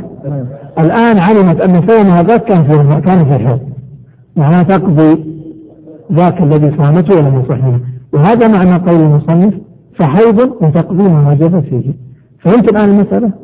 طيب هذا الكلام ما هو؟ هذا الكلام باختصار. يقول المصنف أن المبتدأة لا تثبت لها عادة إلا بالتكرار ثلاثة. لازم ثلاث مرات. يتكرر يتكرر الدم كما هو حتى يعتبر عادة لها. فإذا ما تكرر ثلاث مرات ليست معتادة. وهذا من مفردات المذهب. يعني انفرد بهذا الحنابلة. وهذا قول عندهم. ولعلم روايات أخرى وأقوال أخرى أنها ما تحتاج إلى التكرار. من أول يوم جاها ست أيام تجلس ست أيام. وهذا هو الصحيح الله أعلم. أن جاها ست أيام تجلس ست أيام. جاها خمسة أيام خمسة أيام. لا تحتاج بالتكرار حتى حتى تثبت عادة. ولا يحتاج أن تصلي وتصوم والدم ينزل في الستة أيام. أن يفهم كلام المصنف؟ هذا كلام المصنف. والظاهر والله أعلم الراجح والله أعلم هو خلاف ذلك. وهذا طبعا فيه مشقة عظيمة على النساء من سهلة والمسألة الاجتهادية لا دليل عليها أصلا في التكرار. الشاهد. فإن الآن صورة المصنف كلام المصنف واضح؟ الحمد لله. انتقي قال وإن عبر وإن وإن عبر أكثره أكثره مستحاضة طيب الآن أكتب جنبها. مبتدأة مستحاضة مميزة. مبتدأ مستحاضة مميزة. الآن انتبهوا يا إخوان. الصورة الأولى. مبتدأ مستحاضة مميزة اكتب مميز مبتدأ ورقم اثنين رقم اثنين مبتدأ مستحاضة مميزة هذا رقم اثنين. إذا في الصورة الأولى إيش اللي حصل؟ أن الدم انقطع في ال 15 يوم. تمام؟ الصورة الثانية الآن التي سنذكرها الدم ما انقطع في ال 15 يوم. انقطع بعد ال 15 يوم. انقطع بعد ال 15 يوم. فسميناها بسبب هذا سميناها استحاضة بسبب أن دمها تجاوز ال 15 سميناها استحاضة خلاص واضح؟ طيب المستحاضة هذا ماذا نفعل فيها؟ المستحاضة تنقسم إلى قسمين، إما أن تكون مستحاضة مميزة أو غير مميزة، إيش يعني مميزة؟ نقصد بمميزة يعني مميزة للدم الذي ينزل منها، مش إنه هي مميزة ولا غير مميزة، يعني مجنونة ولا عاقلة ولا صغيرة ولا كبيرة، لا، نقصد مميزة يعني دمها يتميز. وغير مميزة يعني دمها غير متميز. يهمني الآن أن تعرفوا وأن تميزوا بين المميزة وغير المميزة من هي المميزة؟ إذا كان الدم الذي ينزل منها له صفتان بعضه أسود وبعضه أحمر فإيش اللي يكون منه أحد؟ الأسود طيب لو كان بعضه ثخين وبعضه خفيف إيش اللي راح يكون الحاد؟ الثخين لو كان بعضه ممكن له رائحة وبعضه غير ممكن. إيش اللي ممكن يكون المهم إذا يتميز الحيض تمييز يكون بايش؟ بالرائحة باللون بالسخانة. فهمت علي؟ طيب خذوا معي هذا المثال. الآن هذه التي نزل منها الدم أول مرة. في المثال الأول قلنا نزل أقل من 15 أو 15 فأقل. هذه مستحاضة ولا غير مستحاضة؟ غير مستحاضة. التي خرج منها الدم أكثر من 15 يعني يقول 20 يوم دمها 20 يوم هذه مستحاضة طيب كيف نعرف إنها مميزة ولا غير مميزة؟ هب أن 10 أيام دم ثخين و10 أيام دم خفيف صارت مميزة ولا مميزة؟ مميزة كذا ولا لا؟ طيب هب أن العشرين يوم كله فخين مميزة ولا غير مميزة؟ غير مميزة كله فخين مميزة؟ غير مميزة غير مميزة ليش؟ لأن العشرين يوم هذا مستحيل يكون حيض عشرين يوم. أكثر الحيض كم؟ ها؟ كم؟ 13 ولا 15 15 أكثر الحيض 15 هذا نزل منه 20 وكله فخين كيف راح يكون؟ كيف مميزة إيش؟ ما تميز هذا. ما تقدر تميز. يعني يعني هذه لا تستطيع أن تميز حيضها من استحاضتها. أليس كذلك؟ طيب هذا أنه كله خفيف. غير مميزة ما تميز حيضها من استحاضتها. أليس كذلك؟ طيب هذه التي حاضت عشر فخم وعشرة خفيف. هذه تميز ولا غير؟ هذه تميز. العشرة الأولى هو حيضها والعشرة الأخيرة ليس حيضا ليس كذلك. طيب هب هذه أن هذه أن العشرين هذه. 16 يوم فخيم وأربعة أيام خفيف. مميزة ولا غير مميزة؟ قسم مميزة. ولا غير مميزة؟ ولا مشكلة هذه؟ كيف غير مميزة هذا 15 16 و4 لا لا لا أنا أقول لكم خلاص عشان نختصر الليل في المتحدين هذه نقول مميزة تمييزا غير صالح هي مميزة حقيقة 16 و4 مميزة لكن هل هذا التمييز يصلح؟ لا يصلح لأنه لو قلنا 16 حيض ما يصح أن يكون 16 حيض في 16 حيض؟ يبلغ 16 15 أكثره. إذا هذه نعتبرها مميزة ولا نعتبرها غير مميزة؟ أو نقول مميزة تمييزا غير صالح. طيب التي تمييزها غير صالح. فنصنفها مع مين؟ مع المميزة ولا مع غير المميزة؟ مع غير المميزة. فهمنا الآن؟ إذا المستحاضة نكرر مرة ثانية. المبتدأ. إما أن ينقطع دمها لأقل من 15 فهذه مستحاضة ولا غير مستحاضة؟ غير مستحاضة وإما أن يتجاوز دمها الخمسة عشر فهذه مستحاضة وتنقسم إلى قسمين. إما أن تكون مميزة أو غير مميزة. ويدخل في غير المميزة من كان تمييزها لا يصلح. والمميزة اللي إيش؟ اللي راح يكون تمييزها داخل ال 15 هذه مميزة تمييزا صالحا والتي يكون تمييزها غير صالح يعني راح يكون في تمييز لكن بعد ال 15 واضح اللي أقوله؟ أو يكون دمها كله على وتيرة واحدة لا يختلف فهذه غير مميزة ماذا تفعل المميزة؟ ماذا تفعل غير المميزة؟ أما المميزة فتجلس تمييزها أنا في المثال قلت هذه المميزة كم حاضت؟ هي عشرين عشرة فخيم وعشرة خفيف فمعنى أنها تجلس تمييزها كم تجلس؟ عشرة واضح هذا؟ طيب غير المميزة ماذا تفعل؟ غير المميزة اللي هي سنتين واحدة حاضت عشرين ورا بعض. والثانية 16 ثم بدأ التمييز ماذا يفعل السنتين هذه ماذا يفعلن؟ سننقلهن إلى غالب الحيض. كم غالب الحيض؟ مش أكثر الحيض غالب الحيض. ست أو سبع. غالب الحيض ست أو سبع. طيب نجلسها ست ولا سبع؟ ننظر لا لا ننظر إلى نسائها. نشوف هذه المرأة نساء أهلها كم يحيضن في الغالب؟ أكثرهن ست ست. أكثرهن سبع سبع. سنردها إلى أهلها. إذا الآن فهمنا أن المبتدئة المبتدئة هذه إذا انقطع دمها ل 15 فأقل كم ستجلس؟ ستجلس هذا الأقل. وعلى طريقة المؤلف بعد التكرار. والثانية المستحاضة التي تجاوز دمها ال 15 لكنها كانت مميزة. ستجلس كم؟ التمييز. اللي أنا مثلت لها بإيش؟ بعشرة أيام. والثالثة الحالة الثالثة وهي المستحاضة غير المميزة. فهذه ستجلس كم؟ غالب الحيض اللي هو ست أو سبع. وهذا اللي مثلته هذه مثالين مثال إيش؟ حاضت 16 والثانية 20 واضح الآن المسألة؟ هي اقرأ الآن. قال وإن عبر أكثره. وإن عبر أكثره فالاستحاضة فإن كان بعض دمها أحمر وبعضه أسود لحظة أحمر وأسود أيهما سيكون الحيض؟ طيب ولم يعبر أكثره لا وش اللي لم يعبر أكثره؟ الأسود الأسود لم يعبر أكثره إيه؟ ولم يعبر أكثره ولم ينقص عن أقله كيف لم ينقص عن أقله؟ يعني انتبه هو بعضه أحمر وبعضه أسود هيا خذه. نص يوم أسود. 19 ونص أحمر. هذا تمييز ولا غير تمييز؟ هذا ما يصلح. إذا نحط هنا غير المميز في هذه الحالة. فلازم يكون تمييزها تجاوز اليوم الليلة وأقل من إيش؟ من 15 آه قال ولم يعبر. ولم يعبر أكثره ولم ينقص عن أقله فهو حيضها. تنجسه في الشهر الثاني. آه، لحظة قال فهو حيضها. وش هو اللي حيضها؟ الأسود اللي هو المميز طيب تجليسه في الشهر الثاني على طول في الشهر الثاني تجليس تمييزها والأحمر والأحمر استحاضة واضح الآن؟ طيب وإن لم يكن وإن لم يكن دمها متميزا قف هنا أكتب ثالث رقم ثلاثة. أنا قلت لكم اكتبوا ولا لا؟ ثلاثة. مبتدأة مستحاضة غير ميزة. قلتها ولا ما قلت؟ ها؟ رقم ثلاثة. الآن قلنا الأولى إيش؟ مبتدأة غير مستحاضة. غير مستحاضة. والثانية؟ مبتدأة مستحاضة مميزة. مبتدأة مستحاضة مميزة. والثالثة؟ مبتدأ. ما كتبتوها.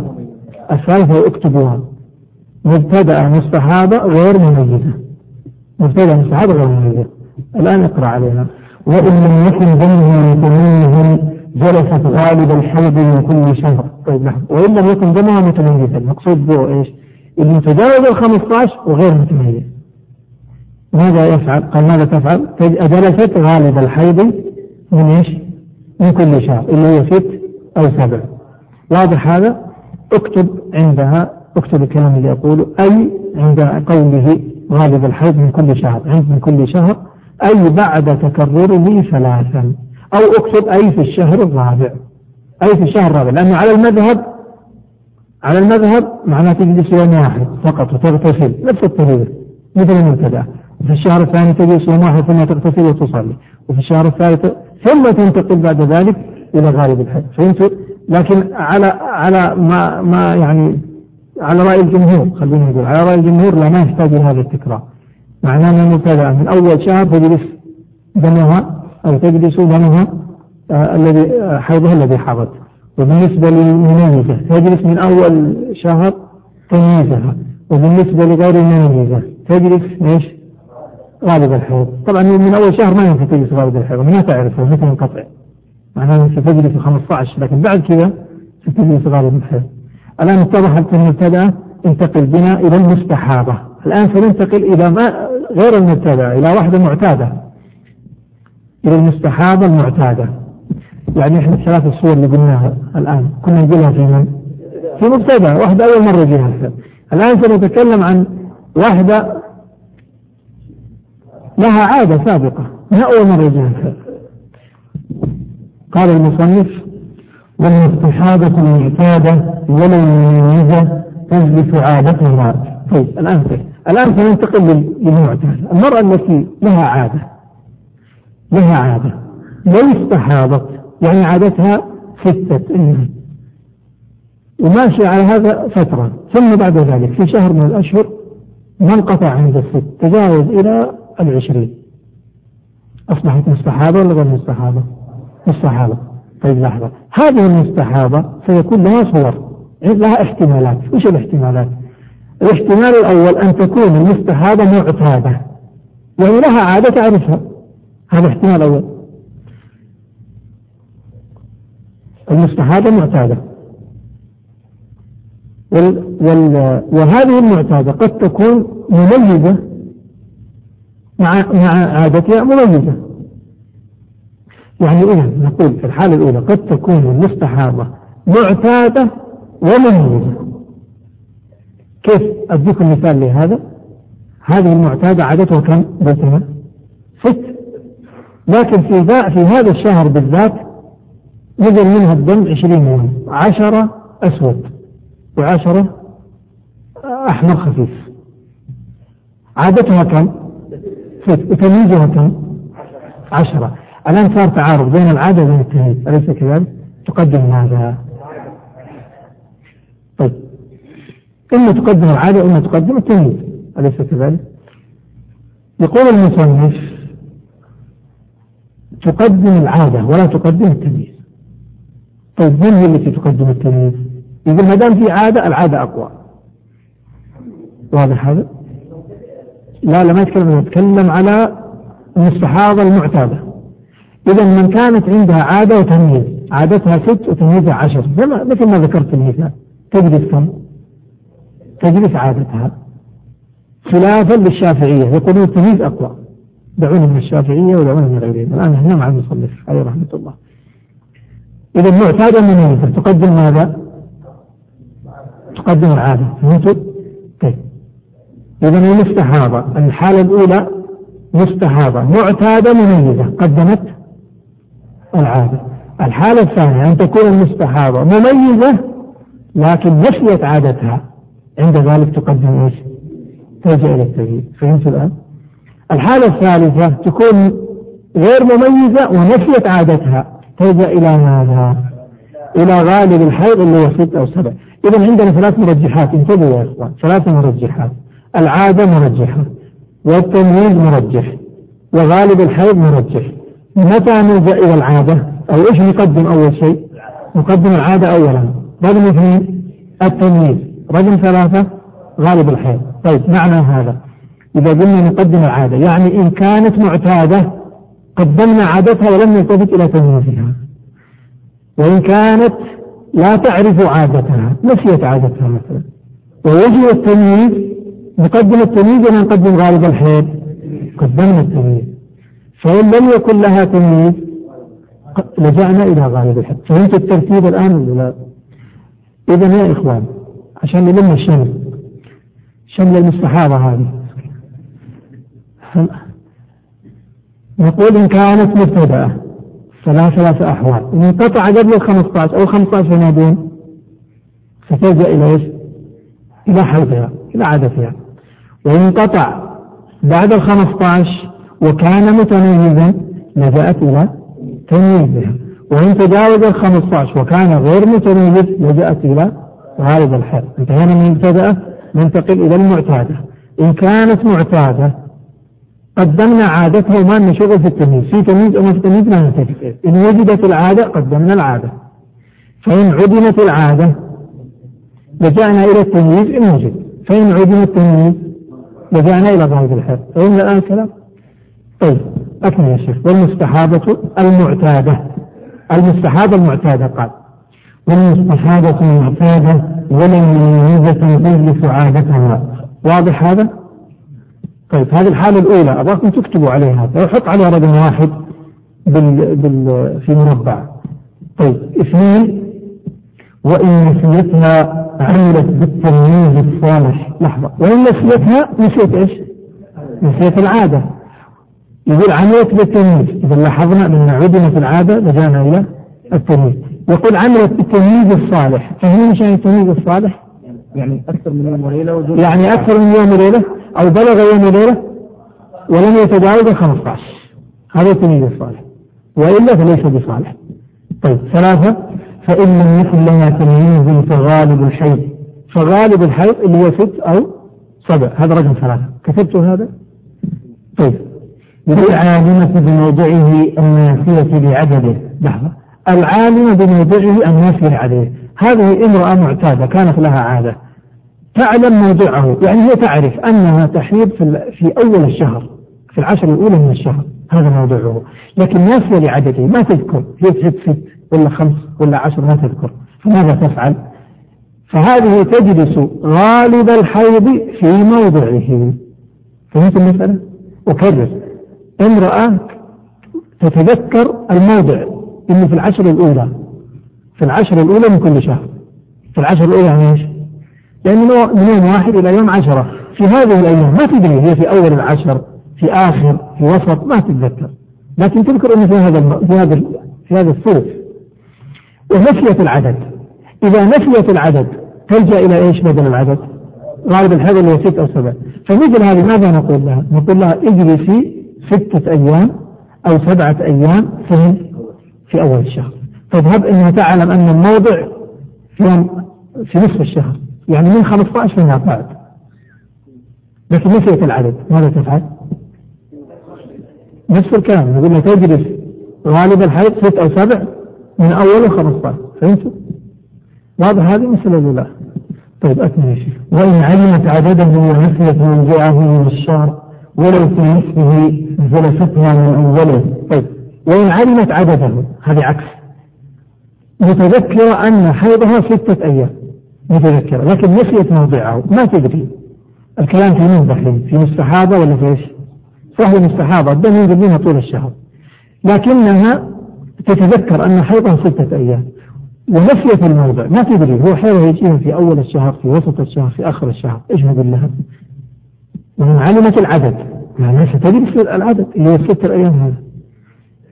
ونسيت الموضع من الشهر. ولو كان في نصفه ولو كان حيضها يأتيها في نصف الشهر. يقول جلستها يعني جلست هذا العدد من أوله. من أول الموضع إن كانت تعرف الموضع.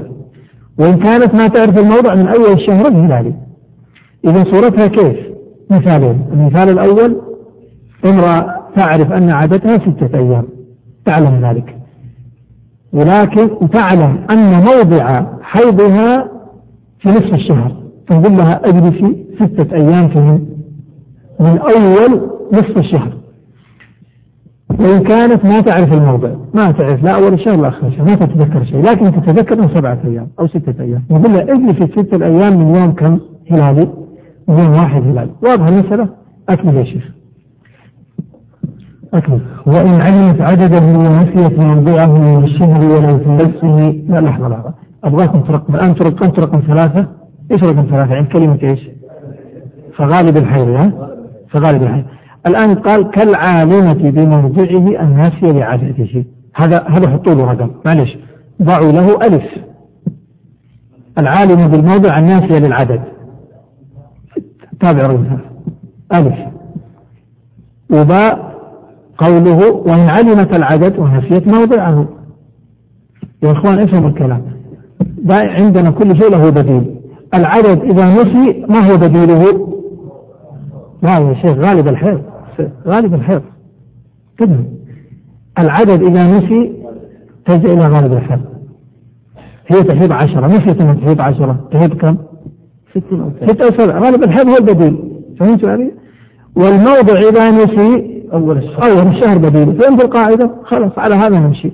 فإن نسيت العدد قلنا لا اجلسي غالب الحيض وإن نسيت الموضوع قلنا لا اجلسي طيب سؤال. إن نسيت الاثنين ما تتذكر العدد ولا تتذكر الموضوع. نقول لها كم أول الشهر غالب الحيض أول فهمتوا؟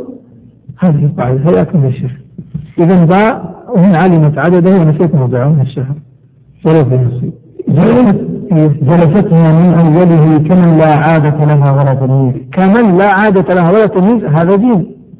اللي ليس لها عادة وليس لها تمييز. إيش تجلس هذه؟ تجلس إيش؟ غالب الحيض من متى؟ من أول الشهر. طيب أكمل يا شيخ. ومن زادت عادتها أو تقدمت أو تأخرت لا تسقط على كل واحدة ومن زادت عادتها حط رقم واحد. زادت عادته يعني كانت تحد ست. ثم زادت أصبحت تحد ثمان. هذه زادت عادته. إيه؟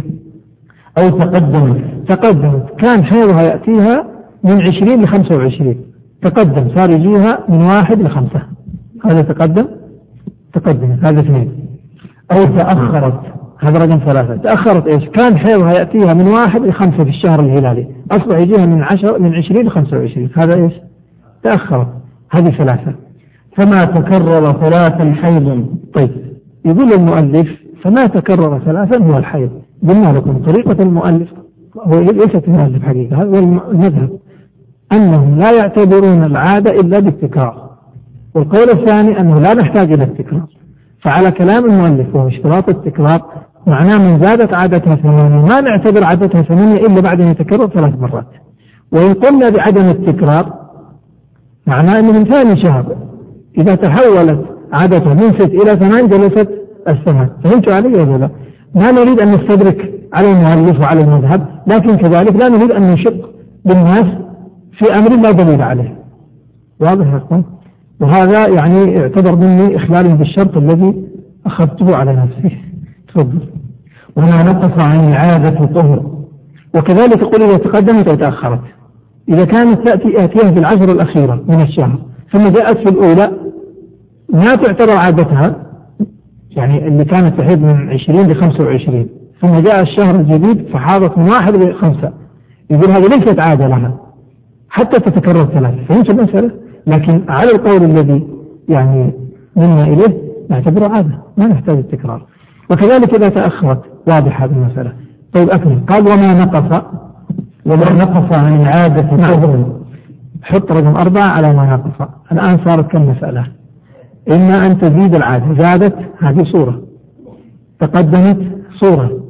تأخرت صورة. نقصت صورة. يقول المصنف في الثلاثة الأولى وهي الزيادة والتقدم والتأخر تحتاج إلى تكرار. تحتاج إلى تكرار. على طريقة المصنف والنقص لا يحتاج إلى تكرار. والظاهر أن الأربع لا تحتاج إلى تكرار. طيب قال وما نقص عن العادة طهر. إيش يعني ما نقص عن العادة طهر؟ هذه تحيض كم؟ يوم. ستة أيام. ففي الشهر الجديد حاضت يومين فقط وانقطع عنها الدم. يومين حاضت. هب أنها في رمضان مثلا. وعادتها كانت تأتيها. من يوم واحد لين ستة رمضان. في هذا رمضان بالذات جاءه اليوم الأول والثاني وانقطع الثالث والرابع والخامس والسادس. هل نعتبر الأربع أيام الأخيرة طهر تصوم ولا لا؟ هذا هو. طهر يقول وما نقص عن العادة طهر. طيب لو رجع لها الدم في أيام العادة. يقول أكمل. وما عاد فيها جلسته. جلسته. معناه جاءه يوم واحد واثنين. هذا حيض. انقطع ثلاثة وأربعة. هذا طهر تصوم. رجع خمسة وستة. هذا حيض طيب أكمل. والصفرة والكدرة في زمن العادة حيض. معناه يعني أن الدم هذا اللي عنده منها ستة أيام دم. هب أن اليوم الأول دم أحمر والثاني أحمر والثالث صفرة والرابع كدرة والخامس أحمر؟ نقول الصفرة والكدرة في زمن العادة. حيض وفي غير زمن العادة؟ لا يعتبر شيئا. طيب. ومن رأت يوما دما ويوما نقاء فالدم حيض والنقاء طهر ما لم يعبر أكثره. صورة ذلك كيف؟ أكثر الحيض كم؟ خمسة عشر. خمسة عشر. في اليوم الأول اليوم واحد دم. اليوم اثنين نقاء. ما في ما في دم ينزل. ما في دم ينزل. طيب ثلاثة دم. وأربعة نقاء. فهمت الآن؟ يعني نعتبر الرقم الفردي دم والزوجي نقاء إيش تعتبر هذا؟ يقول مرات يوم دم اللي هو الزوجي أو الفردي ها اللي هو واحد وثلاثة وخمسة كذا ولا لا؟ ويوم النقاء يعني اللي هو إيش؟ الزوجي اثنين طبعا أنا أقول هذا مثال انتبه مو هذا حكم شرعي هذا مثال وقد يكون عكس ويوم النقاء اللي هو اثنين مثلا وأربعة في لسانه وستة وثمانيه أليس كذلك؟ ماذا تفعل هذا؟ كيف تعتبر؟ قال فالدم حيض معناه يوم واحد ما تصوم يوم اثنين يوم ثلاثة ما تصوم يوم أربعة فالدم حيض والنقاء طهر واضح هذا؟ قال ما لم يعبر أكثره إيش يعني ما لم يعبر؟ استمرت طيب يوم 14 إيش هو؟ على القاعدة إحنا قلنا زوجي وفردي 14 يعتبر زوجي ولا فردي؟ ها؟ نقاء يوم 15 معناه ما تصوم يوم 16 يوم 16 في دم المفروض ما في دم ما في لا نقاه هو بطبيعته خلاص تصوم يوم 17 في دم ما تلتفت إليه. ما دام تجاوز ال 15 يعتبر استحاضة يعتبر استحاضة فهمت الان؟ اكمل يا شيخ والمستحاضة ونحوها اكتب لنا هنا اكتب ها اكتب لنفسك أحكام المستحاضة. الآن سيذكر أحكام المستحاضة يمكن ترتيب ذلك. أحكام المستحاضة. قال والمستحاضة ونحوها إيه؟ والمستحاضة ونحوها تغسل فرجها هذا واحد. وتعصبه وتتوضأ لوقت كل صلاة ثلاثة. تتوضأ لكل لوقت كل صلاة. إذا دخل الظهر تتوضأ وتصلي الظهر وتصلي السنن. إذا دخل العصر لأنه في حكم صاحب الثلاث. نعم. وتصلي فروضا ونوافل. نعم. ولا توطأ إلا مع خوف العنت هذا أربعة. لا توطأ أربعة. طيب ليش ما توطأ؟ هي حائض ولا طاهر؟ هي طاهر لكن احتياطا لا توطأ. هذا المذهب وليس فيها خلاف. والمذهب يقول لا توطأ إلا مع خوف العنت يعني المشقة مثلا مع المشقة مشقة منها أو من زوجها مثلا. احتاج إلى إلى هذا فلا حرج. نعم. ويستحب غسلها لكل صلاة. هذه خمسة. هذا الحكم الخامس أن تغتسل لكل صلاة لكن استحبابا. أما الوضوء لكل لوقت كل صلاة هذا طيب. تفضل. وأكثر مدة النفاس أربعين يوما. النفاس هو الدم الذي يخرج مع الولادة أو قبل الولادة لكن يخرج بسبب الولادة. طيب. قال وأكثر مدة النفاس. نعم. أربعون يوما. نعم, نعم. ومتى طهرت قبله يعني الدم اللي يخرج منه الدم هذه أيوه أو, أي مرض ثاني عنده قد يكون عندها مرض مثلا أخذ الدواء أو شيء فخرج منها دم بسبب تأخذ حكم الاستحاضه نعم. ومتى طهرت قبله تطهرت وصلت. يعني مثل المستحاضة هي مثل صاحب الثلث فهمت؟ صاحب الثلث يخرج منها دم يخرج منها بول لا ينقطع فهمت علي؟ يعني نحوها صاحب الثلث والذي دائم الحدث يعني. نعم. أعد وأكثر مدة النفاس. وأكثر مدة النفاس أربعين يوما ومتى طهرت قبله تطهرت وصلت. نعم. إذا انقطع الدم. قبل الأربعين. طيب لو تجاوز الدم الأربعين. بعد الأربعين إيش نعتبره؟ يأخذ حكم الاستحاضة. دم فساد. الاستحاضة يعني دم فساد. لا ينبني عليه آه، ما ينبني على الحيض من أحكام. سقوط الصلاة. عدم صحة الصوم. لا يصح منها الصوم ويتجب عليه الصلاة. نعم. ومتى تطهر ومتى طهرت قبله تطهرت وصلت. نعم. ويكره وطئها قبل الأربعين بعد التطهر. يقول لو تطهر لو وقف الدم وانقطع قبل الأربعين تصلي لكن يكره أن توطأ. ليش؟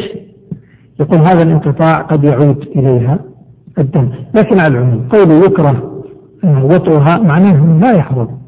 هي. وحتى إن عاد الدم بعد ذلك فمعناها أنه لا يحرم أنها لأنه وطئت في حال طهر وليس في حال نعم. فإن عاودها الدم فيها فمشكوك فيه. يعني في الأربعين إن عاودها الدم عندكم فيها؟ فيه؟ فيها؟ يعني في الأربعين. في فيها هذه إيش يقول عندكم في الله؟ هذه النسخة طبعا في بعض النسخ ما فيها. المقصود أنه إن عاودها الدم في هذه المدة طيب فمشكوك فيه. إيش مشكوك فيه؟ يعني يحتمل أمرين يحتمل أن يكون امتداد لدم النفاس. واحتمال ثاني إيش يكون؟ يكون حاج جديد. طيب. واحتمال يكون إيش؟ فساد. ها؟ فساد استهابة طيب أكمل. فماذا تفعل في هذا الدم المشكوك؟ إذا كان الدم مشكوك فيه نعم تصوم وتصلي وتقضي الصوم الواجب. لأنه مشكوك فيه تأخذ بالأحوط. ما هو الأحوط؟ فمشكوك فيه. إيش عندكم أنتم؟ تصوموا؟ وتصلي معنى طيب. تصوم وتصلي معناه إيه؟ أنها طاهر ولا معناه طاهر؟ وتقضي واجب معناه إيه؟ معناه أنها ما طاهر، اذا تأخذ يعني تحتاط، معناه لو تصورنا أن هذا الكلام حصل في رمضان معناه تصوم. تصوم وتصلي. معلش تصوم وتصلي. ثم بعد ذلك تقضي الصوم لأنه إذا اعتبرنا أنها نفاس فمعناها ما تصوم فتقضي الصوم. فتقضي الصلاة ولا ما تقضي الصلاة؟ لا ما تقضي الصلاة. أكمل يا شيخ. وهو كالحيض فيما يحل ويحرم. إيه. هذا أحكام إيش؟ لا أحكام دم النفاس. هذا أحكام دم دم النفاس إيه. وهو كالحيض فيما يحل ويحرم. ويجب ويسقط. طيب هو كالحيض في كم في أربعة أمور. فيما يحل واحد. يحرم اثنين. يجب ثلاثة. يسقط أربعة. ما معنى هذا؟ دم النفاس كدم الحيض في من يحل. ما الذي يحل؟ الحائض يحل وطئها دون الفرج. دون الفرج. الاستمتاع فيما دون الفرج كذلك؟ النفاس. طيب فيما يحرم. ما الذي يحرم على الحائض الصلاة والصوم والطلاق والوطأ إذا يحرم كذلك أكمل غير العدة والبلوغ. نعم. قال وفيما يجب. وش اللي يجب عليها؟ يجب عليها أن تغتسل. وفيما يسقط. وش اللي يسقط عنها؟ الصلاة. وهكذا. يقول مثله. إلا في إذا دم النفاس مثل دم الحيض أحكام دم الحيض هي أحكام دم النفاس إلا في شيئين. قال إيش؟ غير غير العدة والبلوغ. غير العدة. غير العدة. ما معنى غير العدة؟ المرأة إذا إذا إذا حاض إذا طلقت تعتد بماذا؟ بالحيض. ما تعتد بال... بال... بالنفاس. فيقول ويسقط غير العدة. لا تعتد بالنفاس وتعتد بالحيض. هذا فرق. إذا لا فرق إلا إلا هذين الفرقين. الأول العدة والثاني البلوغ. البلوغ. إذا حاضت المرأة حكمنا ببلوغها ولا لا؟ حكمنا ببلوغها. طيب إذا نفست؟ لا ما نحكم ببلوغها بالنفاس. عجيب. يعني يمكن أن تكون نفاس وغير بالغ؟ لا هي بالغ لكن بلوغها ليس بالنفاس وإنما إنها قبل النفاس في تسعة شهور حمل. فهمت علي؟ معناها أن البلوغ لا يحكم لا يحكم بالبلوغ أو لا يحكم بالبلوغ بسبب النفاس وإنما يحكم بالبلوغ بالحمل الذي قبل النفاس. واضح المسألة؟ إذا قولهم ويسقط غير العدة فإنه لا يعتد بالنفاس ويعتد بالحيض. وغير البلوغ فإن الحيض يعتبر بلوغ بينما النفاس ما يعتبر بلوغ. البلوغ قبله بكثير. طيب أكمل يا شيخ. وإن ولد التوأمين فأول النفاس وآخره من أولهما. يعني العبرة الأربعين هذه من متى؟ من أول واحد. إذا ولدت الأول نزل الدم معه بدأت الأربعين. بدأت الأربعون. مدة النفاس. هب أنه كان بينهم مدة. يعني بعد عشر أيام نزل الثاني. ومعه دم. إذا اعتبرنا الثاني معناه ستس... لا خمسين. وإذا اعتبرنا الأول ولو اعتبرنا بينهم أربعين يوم يعني في اليوم الأول نزل الولد وبعد أربعين يوم نزل الثاني.